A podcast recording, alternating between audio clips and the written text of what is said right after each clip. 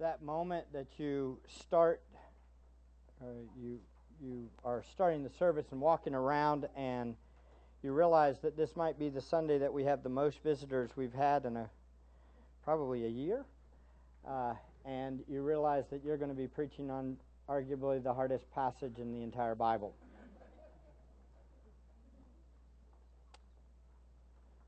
Uh, it's that moment. It's moments like that that you actually get to apply the passage you're preaching on before you start preaching the passage. You'll see that as we go along. I am normally not a thematic or topical preacher.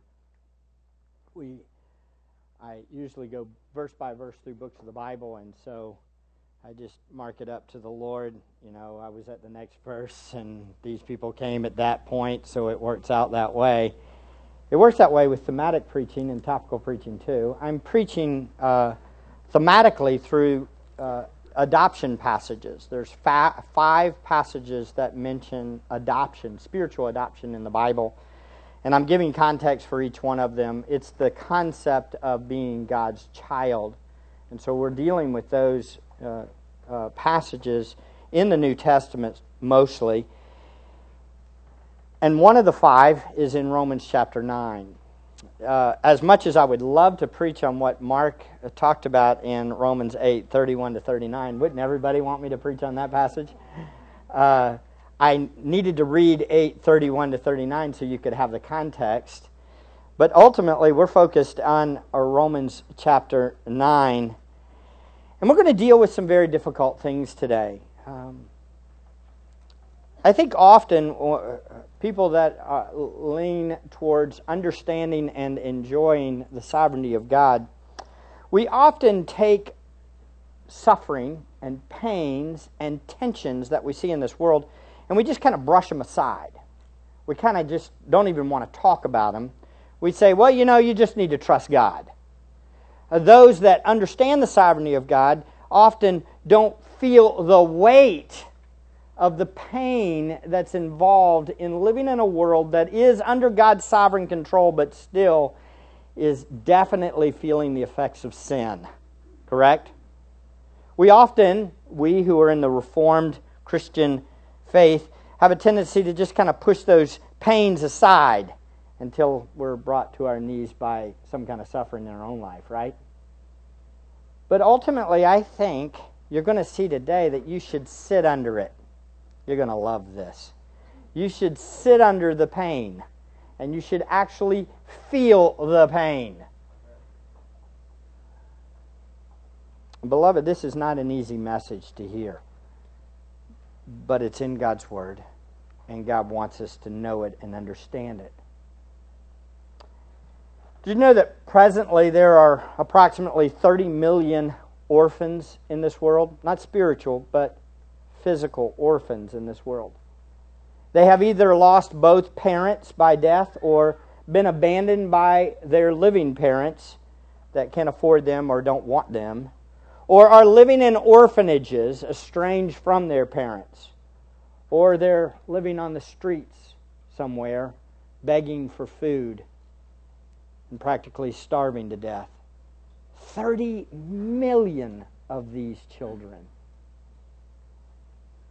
out of the 30 million orphans, only about 135,000 are adopted by American parents each year, with only 30 to 40,000 of them being international adoptions. What does that mean? There's a lot of orphans still out there. When I meditate on these numbers, I confess I'm often brought to tears we are now in the, uh, in the throes of trying to bring Samuel home from China, but in the process, we're on every mailing list for every international adoption thing, email list, and we get tons of these emails. It got to the place where for a while we were like clicking delete, clicking delete, and not looking at them because we could not Look at the picture after picture of these kids that were suffering. It hurts, doesn't it?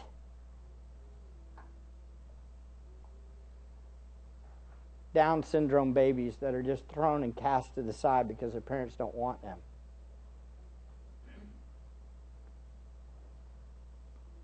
Not to mention the 40 to 50 million babies that are being murdered in their mother's wombs every year.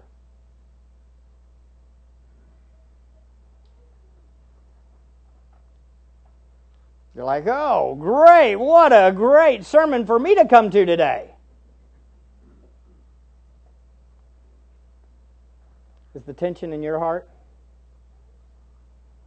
The tension is in my heart. And it's only heightened when I contemplate it. And then when I contemplate the enormous amounts of money and material blessings that the American church has and enjoys. I was looking at this yesterday. Do you know the average citizen in India makes $1,500 a year? A year. Do you know how much the average American median household income is? $54,000 a year. There's like this gigantic struggle going on in my soul. We are rich.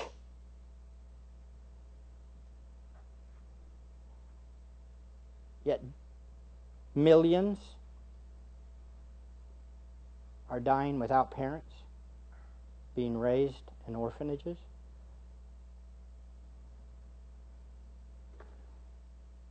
Are you feeling the tension yet?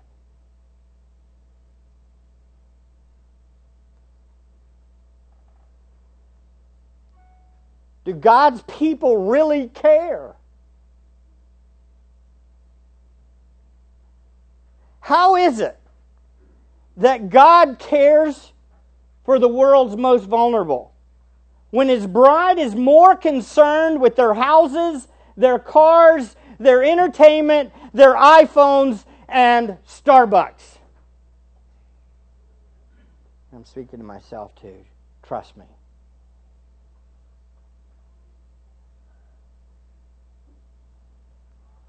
Does God really care for the orphan?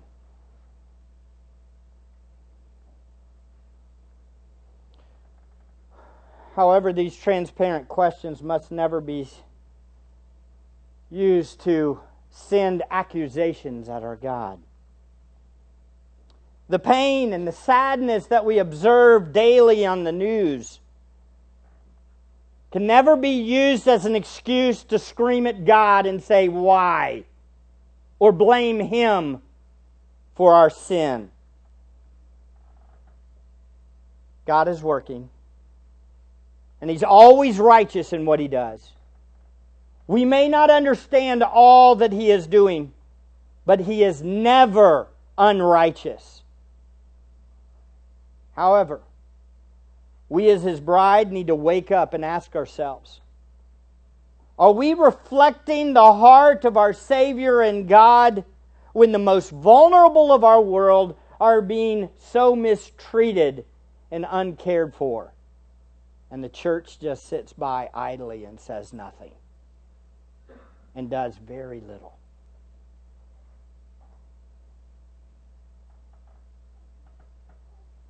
These struggles in our heart over the mistreatment of the vulnerable should not just be brushed away and ignored. It should humble us and cause us to be more concerned for our neighbor.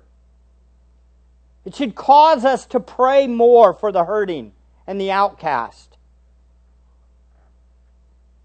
You know, it's funny. The law says give 10%. The Old Testament law says 10%. But we who are in the new covenant are not under that 10%. Why is it that the average Christian gives 2%? We're in the new covenant. We've been adopted by God. We are His children. I don't want your money again. It's not about getting rich. I don't want a new building. I want to rescue children.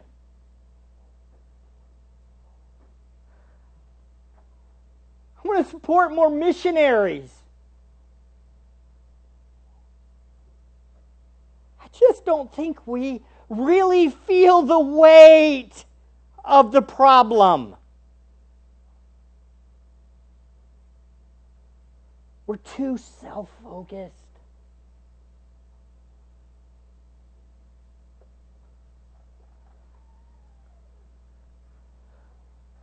This tension of why bad things happen to the most vulnerable of God's creation is only one of the many tensions that arise in the mind of the believer when we contemplate God's sovereignty over the world. God is in control, but evil appears to be winning. Death is still affecting one out of every one people. As we track through the gospel in Romans, major tensions start to develop in the mind of the genuine believer. Just like these tensions of the orphans, and just like the evil that's happening in the world, these things rise up in our souls. In Romans 1 18 to 320, we have the truth that every single person on the earth is born headed for hell condemned by their sinful condition. That's what you get in Romans 1:18 to 320. The pagan who has never heard the gospel still knows God exists, but they suppress the truth and come up with a God in their own mind, and He doesn't save them.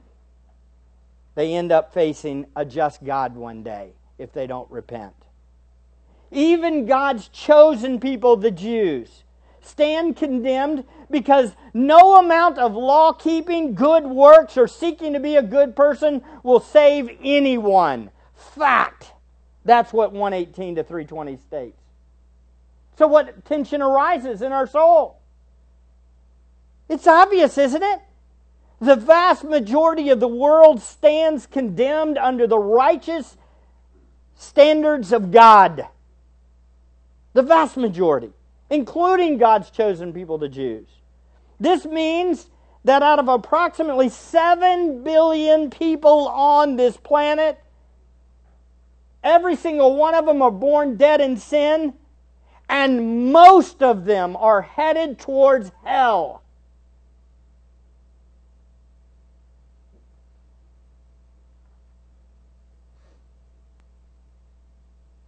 So, what do we do with it?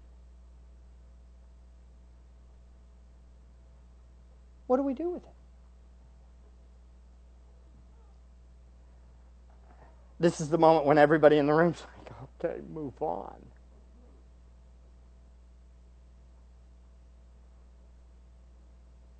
I think we could just sit there in that, couldn't we?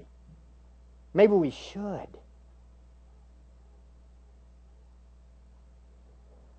How many of you wake up thinking about this? How many of you go about your day thinking on this? How much is this what we meditate on?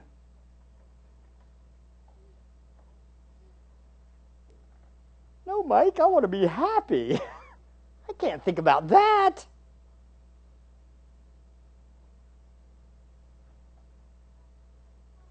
These facts should cause him enormous grief in all of our souls enormous. We should be. I told Brenda this before. If you don't cry in this message, you haven't felt this message. You haven't really understood this message. That's how bad it is.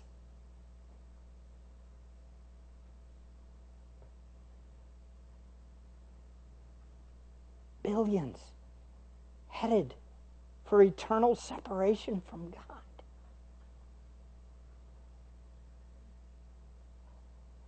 I don't take pleasure in that. Do you?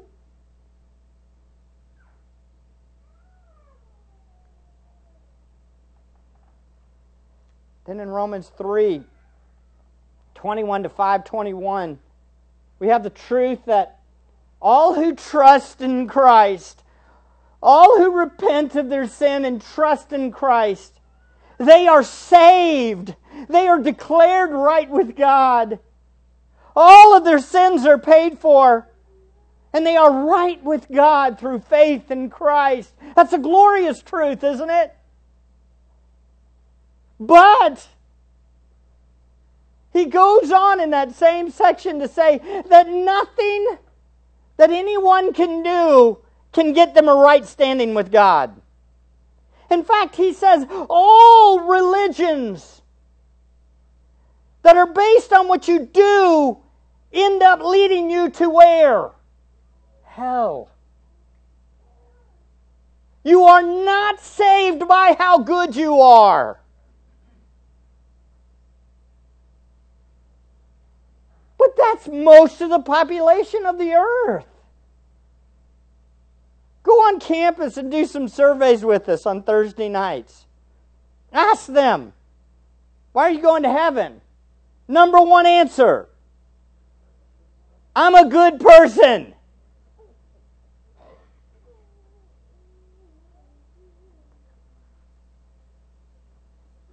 If you could do the survey of the whole world, I think you would find the vast majority,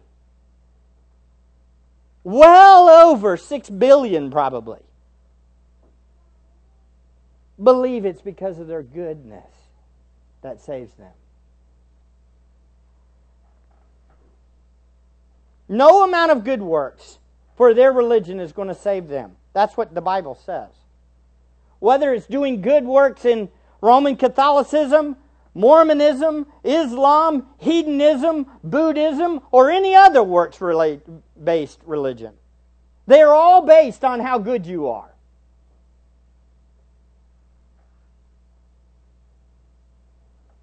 But Romans 3 21 to 5 21 states, You're not saved by that.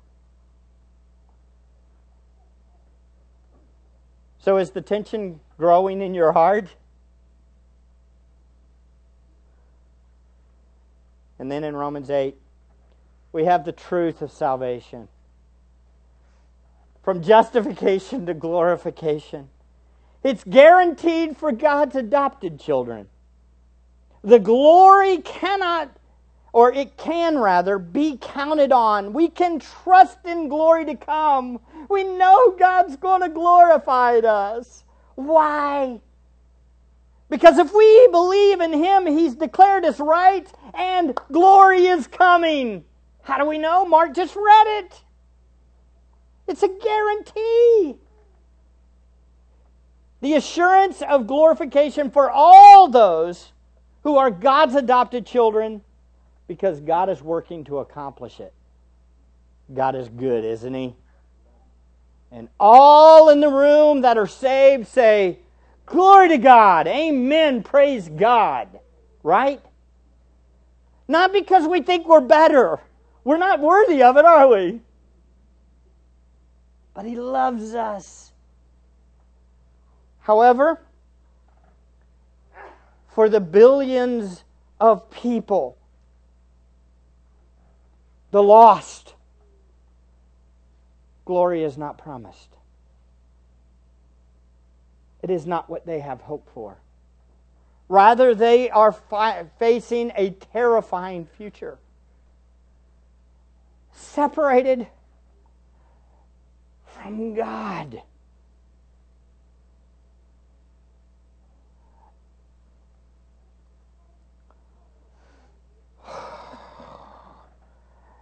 It's crushing, isn't it? If it's not crushing to you right now, you still don't get it.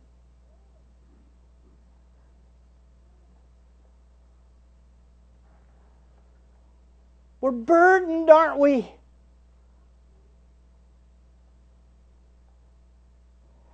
We're thankful for our hope, but we agonize for the lost. These are weighty thoughts, aren't they? They're sobering thoughts. They're frightening thoughts. They're grieving thoughts.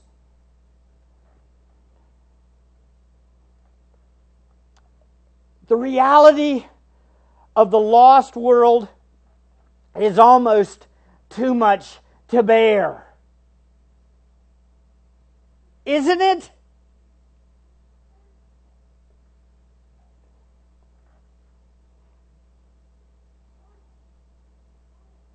And as Paul unfolds the gospel in Romans, this tension just continues to grow. More and more and more.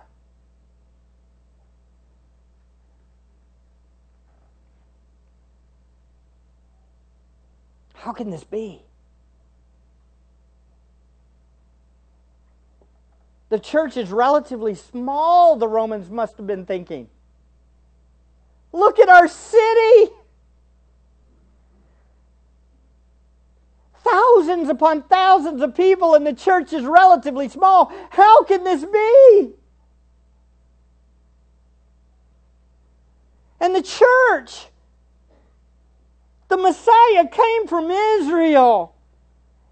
It's made up of mostly Gentiles. Where are God's chosen people? How can this be?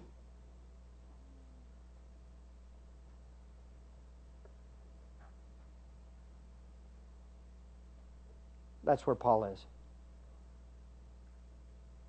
How can we sit and rejoice in Romans 8 31 to 39, rejoicing in that truth, but also knowing what?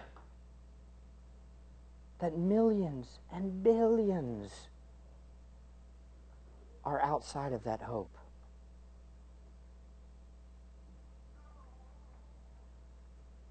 Why was Jesus called a man of sorrows, acquainted with grief? This is it. At this point in the message, many of you might be thinking in your mind, okay, get on with it. Or you might be thinking, okay, give me a relief.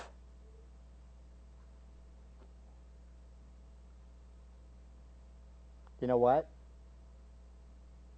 I'm not going to give you any today, probably. Very little. And at this point, you're saying, well, why in the world am I going to sit here?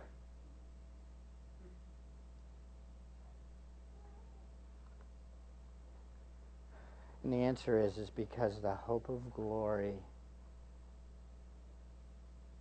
is far greater than anything that we endure here and the joy that we have in Christ sustains us through the suffering and the grief that we face daily. Don't run from the pain. For if you run from that tension, you will not be the Christian that God wants you to be.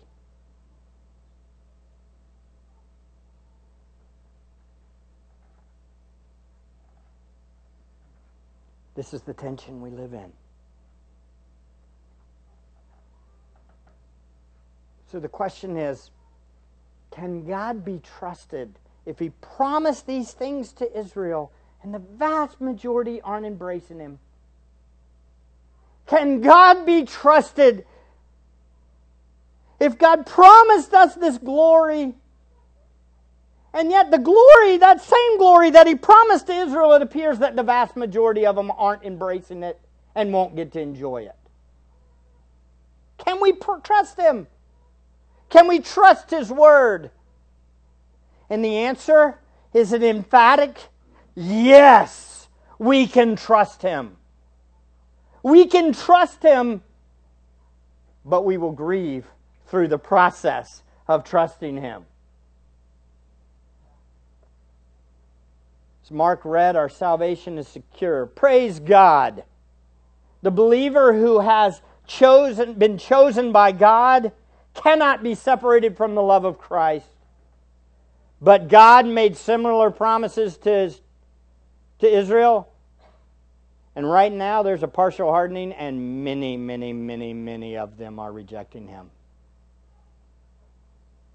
This tension is Most of God's people, Israel, are presently under the wrath of God. And yet, God's word says He chose them to be His people. If God said He would provide salvation for the Jews, then why is it that a large majority of them are not being saved? And then we can apply it, obviously, right?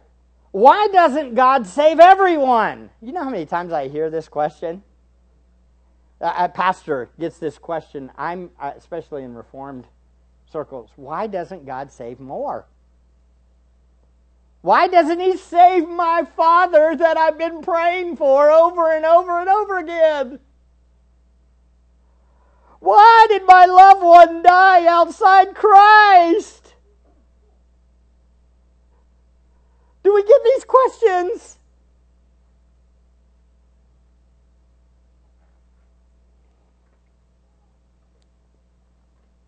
So, what about everyone else? Especially the Jews who are God's chosen people. If we're going to trust in God to secure our salvation, does that mean that He always keeps His promises? The answer is yes, He does. Ultimately, our hope is sure for our salvation. If God is a God of His Word, and He is. Oh, I'm so thankful for a God that loves us, aren't you? Thankful for a God that saved this unworthy sinner. so thankful that though I deserve to be damned to hell forever, He chose to save me through His Son. Today we're going to get an overview of some of the most difficult challenges and tensions that arise in the minds of a believer who understands the sovereignty of God. We're going to do it in 25, 30 minutes. Let's dive in. The passage breaks down this way. There are three main, main sections that Paul uses logically to address the tension that arises from God's sovereign election of some to salvation. First, the painful tension introduced in verses 1 to 6. The sovereign faithfulness of God explained in 6 to 13. The righteousness of God defended in 9:14 to 18. Let's walk through it real quickly. Again, I wouldn't have picked this one, but God in his sovereignty has us through it, going through it. Let's look at Romans 9. 1. I'm telling the truth in Christ. I'm not lying. My conscience testifies with me in the Holy Spirit that I have great sorrow and unceasing grief in my heart. For I could wish that I myself were accursed, separated from Christ for the sake of my brethren, my kinsmen according to the flesh, who are Israelites, to whom belongs the adoption as sons, and the glory and the covenants, and the giving of the law and the temple sacrifices services and the promises, who are the fathers, from whom is the Christ according to the flesh, who is over all, God blessed forever. Amen. But it is not as though the word of God has failed. Now, it's important for us to understand this chapter is a call to rightly understand God is his in his proper position as the sovereign. God is faithful in his providential promises. In verses 1 to 13, that's what we're going to see. God is righteous in all his ways in verses 14 to 18. Even if we don't understand everything that God is doing, we can know that God is faithful to his promises and he's trustworthy. He's righteous, and we can trust him. Ultimately, the summary of this chapter is God is God, and we are his children by grace alone, so we must trust him. I'll say it again. This is the key right here. Listen closely. God is God, and we are his children by grace alone, so we must trust him. That's it. Let's start with the painful tension in verses 1 to 6. In this section, there's two truths. What are these two main truths that lie in tension? It's verses 1 to 5. First, verses 1 to 3 is the first tension. God's firstborn are in a perilous position. We see this in the first three verses. Look closely. If there are, was one area where Paul would have been under attack, it would be his words concerning his own kinsman, Israel. Think about this for a second. Paul was an Israelite, wasn't he? But where was did he end up often preaching? To the Gentiles. He was preaching preaching the Jewish Messiah to Gentiles. He was putting down their Jewish works based religion that they had turned the law into. And he was considered a traitor by his own people. His own people hated him, they wanted him dead. Everywhere he went, the Jews would spread the message and he would be chased out of the city, most of the time because of the Jews, his own kinsmen. They hated him. So Paul introduces a defense here at the beginning of this of his love for his kinsmen. At the same time, he shows this perilous position that the majority of Israel is in. Paul starts with a threefold prelude to his defense. He says, I'm telling you the truth in Christ. Paul explains that what I feel for my kinsmen is truth in Christ. He says, I'm not lying. I'm not deceiving my audience. I'm not, deceiving the world. My conscience testifies with me in the Holy Spirit. That is, my conscience is clean. The Spirit knows I'm groaning. The Spirit knows I love them. The Spirit Himself testifies with my conscience that I love these kinsmen of mine that hate me. I love them dearly. Next, Paul reveals his heart towards his own people. Notice it states, Paul states he is very sorrowful towards his kinsmen because of their status as separated from God. Notice his, the depth of his concern. Literally, you could translate this My sorrow is great, and unceasing grief is in my heart. Now, folks, I don't know about you, but we don't normally say, hmm, I think I'm going to apply that to my life. How many of you would apply that passage to your life? You, you know what? I think I need to have more sorrow. I need to have some unceasing grief. How many of us walk around like that all the time? If we did, people would think what? There's something wrong with you. There's something wrong with you. Even in the church, isn't that true?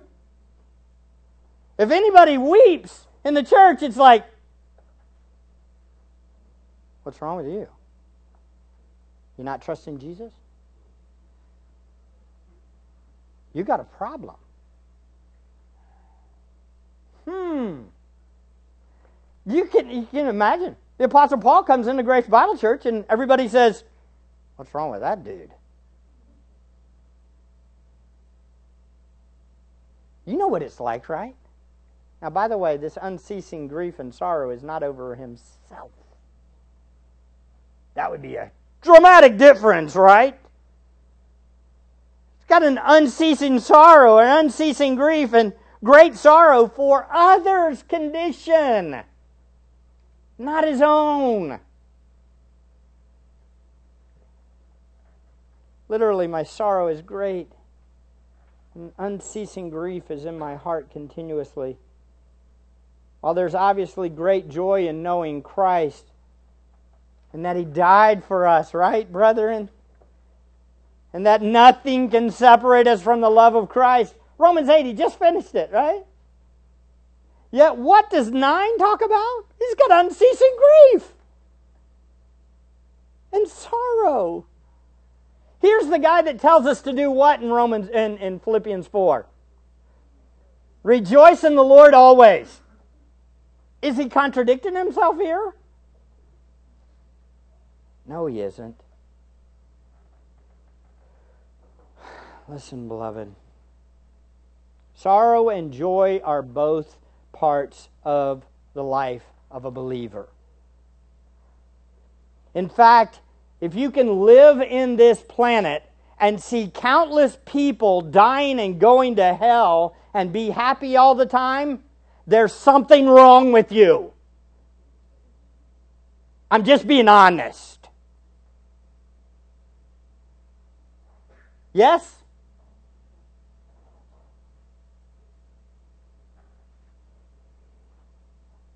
How is it that the Apostle Paul states that he rejoices in the Lord always, but then he says he has unceasing grief?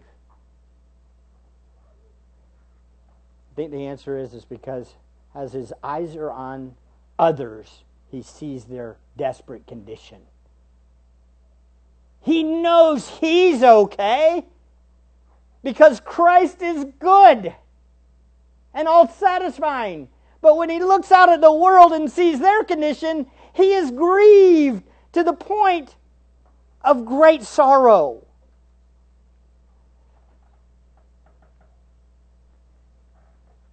This is a tension in all of our hearts, isn't it? I, I had somebody even say it today. I think it was Luke. Where are you at, Luke? Luke Jordan, where are you at? Luke Jordan, where are you? I just saw you. He just walked. Luke, yeah, too much. Amen, Wanda Wes. Amen, Wes. Well, Luke, Luke said it to me. He said it at the thing. I, I, at the beginning, I said, "How you doing?" I said, "Man, you know how hard that question is to answer." Isn't it, beloved?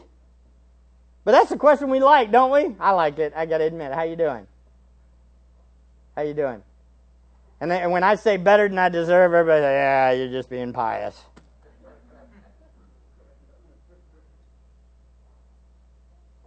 No. I'm rejoicing in the Lord, but grieving continuously. What? That's me. Maybe a new line, right? We're going to all start saying that. I'm rejoicing in the Lord, but grieving continuously over the world I live in.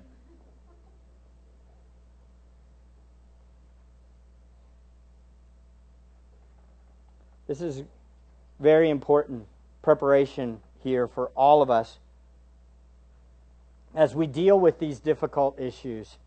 Listen closely. No born again believer rejoices over the damnation of souls. Nobody. None of us. That's why I think sometimes Calvinists or Reformed people are often labeled a certain way.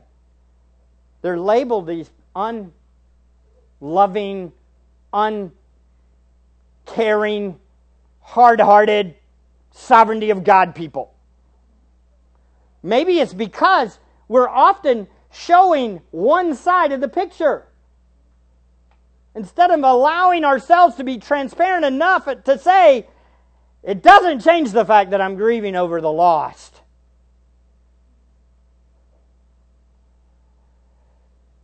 No one who understands the justice of God, though, properly rejoices over souls getting what they deserve. Right? How many of you love the subject of hell? I don't love it. I know it's good. I know it's right. I know it's what God ordained. And I know God is just. But I sure don't rejoice in it. It brings sadness to my heart. Does it you?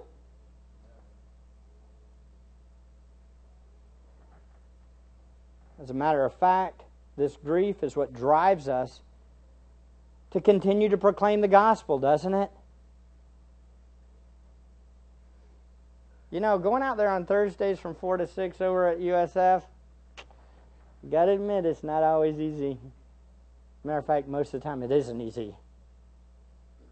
As you start talking to people about the gospel, you know, they most of the time look at you like you're an absolute wacko.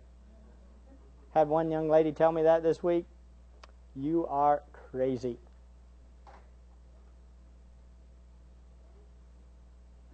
Get it? Understand. Grieving, isn't it? But, beloved, if we get Romans 9, then we will be ready for Romans 10. Well, we will go out and proclaim the gospel. We understand God's sovereignty does not mean that human responsibility is eliminated. Finally, we see Paul expresses the depth of his desire in this first section by saying, For I wish that I could be anathema Whew. for the sake of my kinsmen. Beloved, do you understand what he's saying here? He's saying, I wish that I could be eternally damned forever so that my kinsmen could all come to Christ and be delivered. Now, Paul knows he can't be separated from the love of God in Christ Jesus. He knows that. He knows it's a, it's a fact, it's God's promise.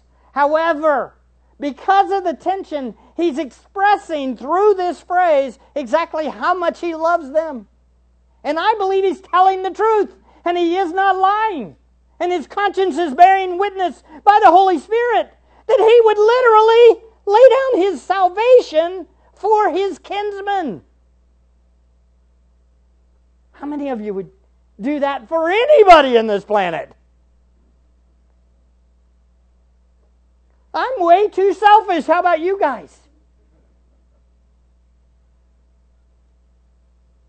I think I think way too high of even myself, even after Christ. Am I the only one in the room?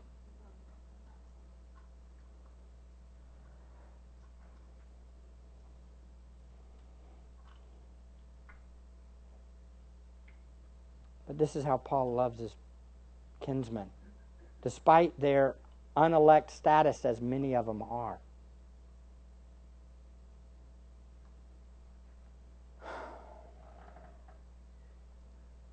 So now Paul shifts to the dramatic tension. Look at verse 4 and 5. God's own were promised worship producing promises. Promised worship producing promises.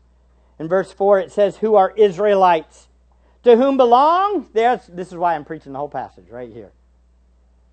To whom belong the adoption as sons, and the glory, and the covenants, and the giving of the law, and the temple service, and the promises, who are the fathers, and from whom is the Christ according to the flesh, who is over all, God blessed forever. Amen.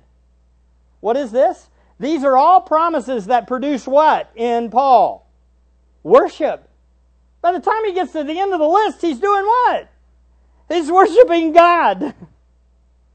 And they were promised these amazing privileges and blessings, and yet most of Israel is doing what?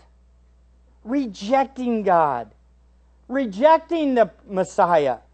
They are Israel, and they are adopted as sons. You could translate that literally. They are adopted as sons. We read it in Exodus 4, didn't we?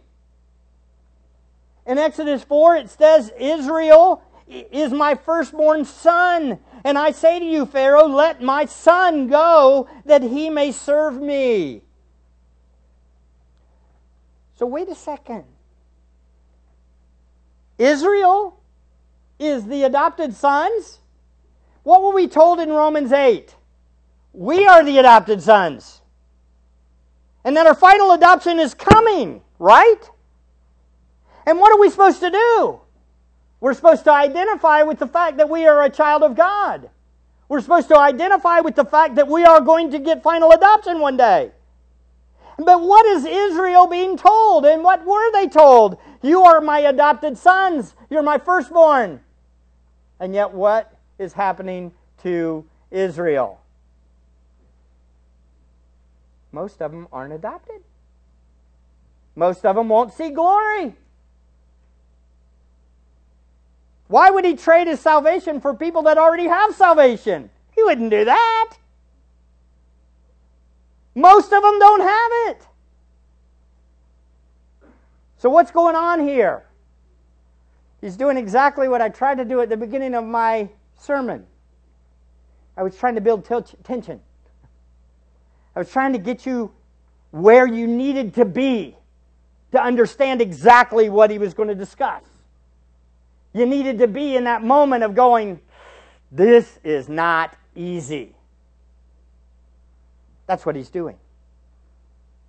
He's dealing with this issue. He's bringing it up and saying, let's talk about this tension.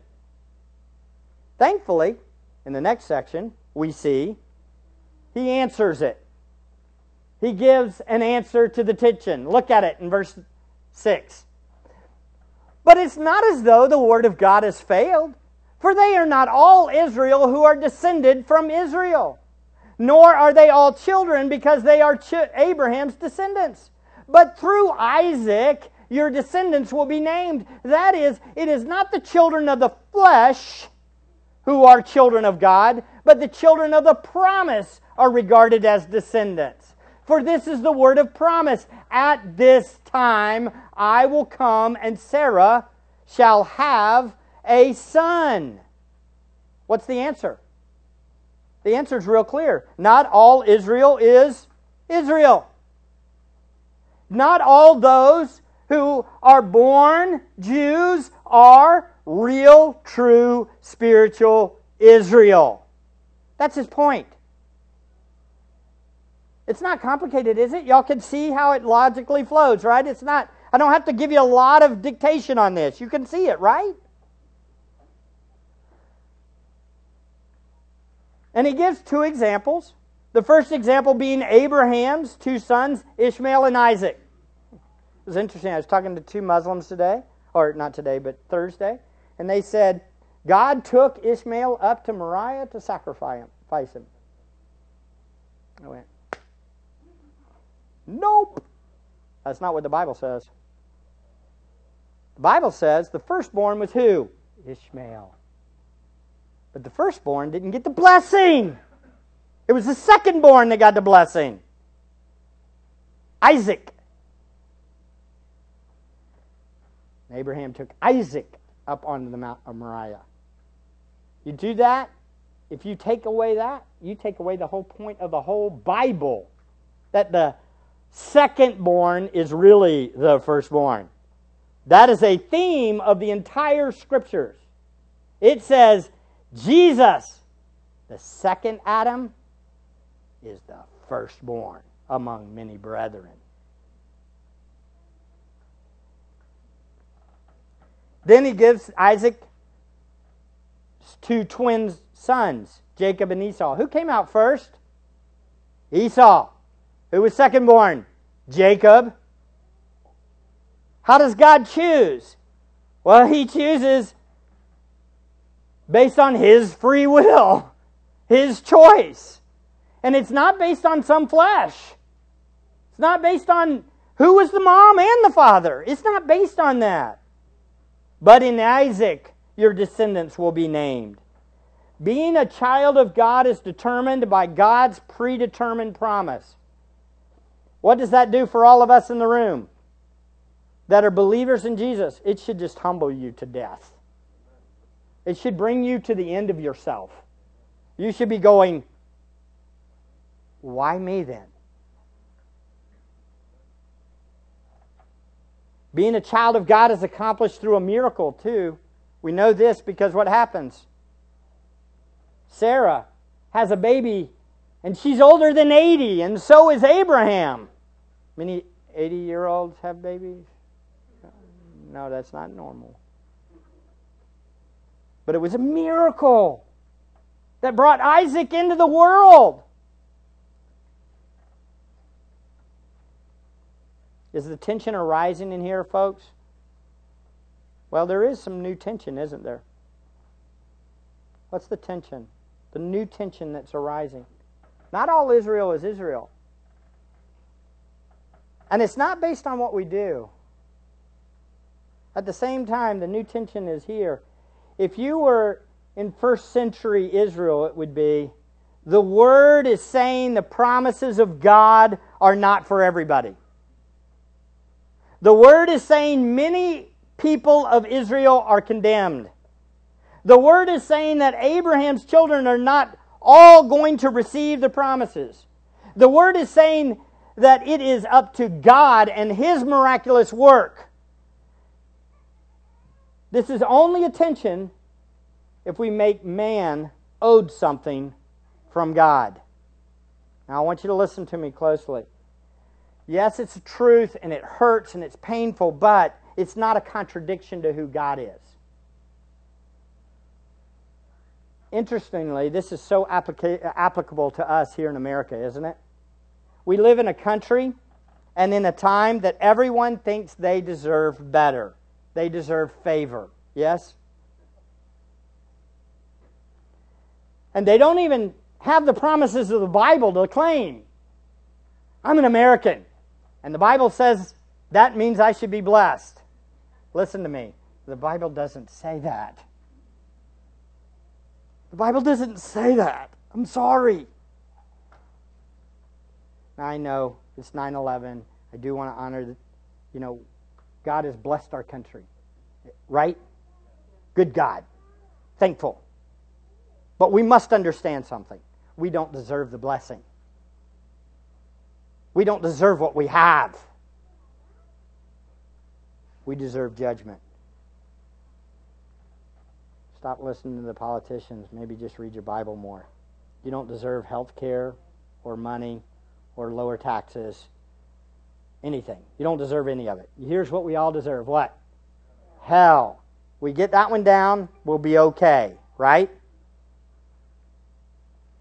We all deserve hell but God is being merciful to us.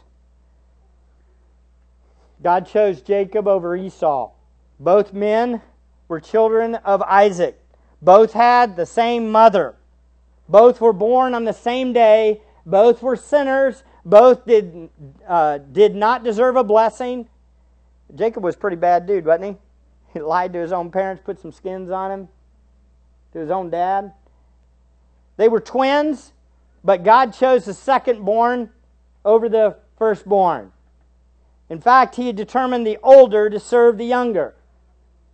And the offspring of these two men, a thousand years later, showed God's divine favor was on Israel, not Jacob. That's a fact. So, does God keep his word? The answer is emphatically yes. But at this point, Paul's logic hits a whole new tension. I don't have time to answer it completely. I'm just going to read it and we'll get, we'll, we'll get there. If God is the one who determines who is saved, if God is the one who saves, then can God be accused of being unfair in his choice? Can God be accused of being unrighteous if he doesn't choose everyone? Can God be accused of being unfair if he chooses a minority over a majority? That's where we're at. And Paul gives a very clear answer. And here it is. Verse 14 to 23. The righteousness of God defended. Real quick. What shall we say then? There is no injustice with God, is there? May it never be. For he says to Moses, I will have mercy on whom I have mercy, and I will have compassion on whom I have compassion. So then it does not depend on the man who wills or the man who runs, but on God who has mercy. For the scripture says to Pharaoh, For this very purpose I raised you up to demonstrate my power in you, that my name might be proclaimed throughout the whole world. So then he has mercy on whom he desires, and he hardens whom he desires. Beloved, the answer is pretty clear, isn't it?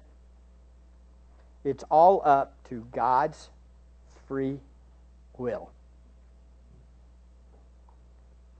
That's it. God chooses who will be his children. Now, if this enrages you, if you're angry at that right now, I just want to warn you. I want to warn you. He is God and you are not. You are the creation, He is the creator.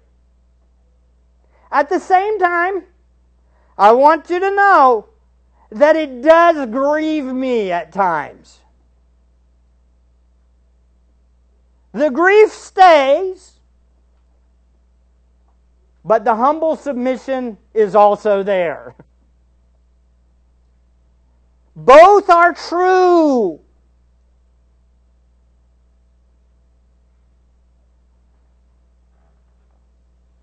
And for the one in the room right now that's asking the question, Am I God's elect? I want to address you. I don't know who you are, but I want to address you. I have good news for you. God sent his Son into the world to die for sinners. You are a sinner. You're born a sinner. I was born a sinner. If right now you understand that you're a sinner and that you deserve judgment, and you are feeling the weight of that judgment, that you deserve judgment, if right now you feel that, exactly. If you're feeling that weight, and you hear this glorious message that God sent His Son to die for you, and you say, My hope is Christ. My only hope is Him. I want to turn from my sins and trust in Christ and give my life to Him. He is my all in all. I want to live for Him and trust Him. Even if it doesn't make complete sense to me, I know I'm a sinner. I need a Savior. You call out to Him. I can tell you this that if that is your heart, God is already working in you. You very well could be one of those children. Cry out to Him. He doesn't look at you and go, nah, not going to listen to you. He works in your heart to cause you to see the depth of your sin. And then you cry out to Him, and He will save you. And then you will look back and say, man, it was God that was working in me. And I came to this church to hear that message so that I could be saved too. Beloved, for all of us that have trusted in that message, we hang on, we trust in Him, don't we? We grieve of the world that we live in. It drives us to obey Him by sharing Him with everybody. And it gets our eyes off of ourselves, doesn't it? A chapter like this should leave all of us right where we should always remain, which is below Christ, submitting to Him, honoring Him, because He is worthy of being made much of by His brethren. Let's pray. Father, thank you for your grace and kindness to us. Thank you for this intense passage that shows us who is God and who is not. We understand that, God, we are not you. We are not sovereign. It is by your grace that you draw all, all men to yourself. Lord, help us to trust you. Help us to lean on you. Father, you are the sovereign. We are the creature. Grieve us with the lost. Drive us to our knees. Comfort us by the Spirit. Empower us and embolden us to proclaim the glory of the gospel.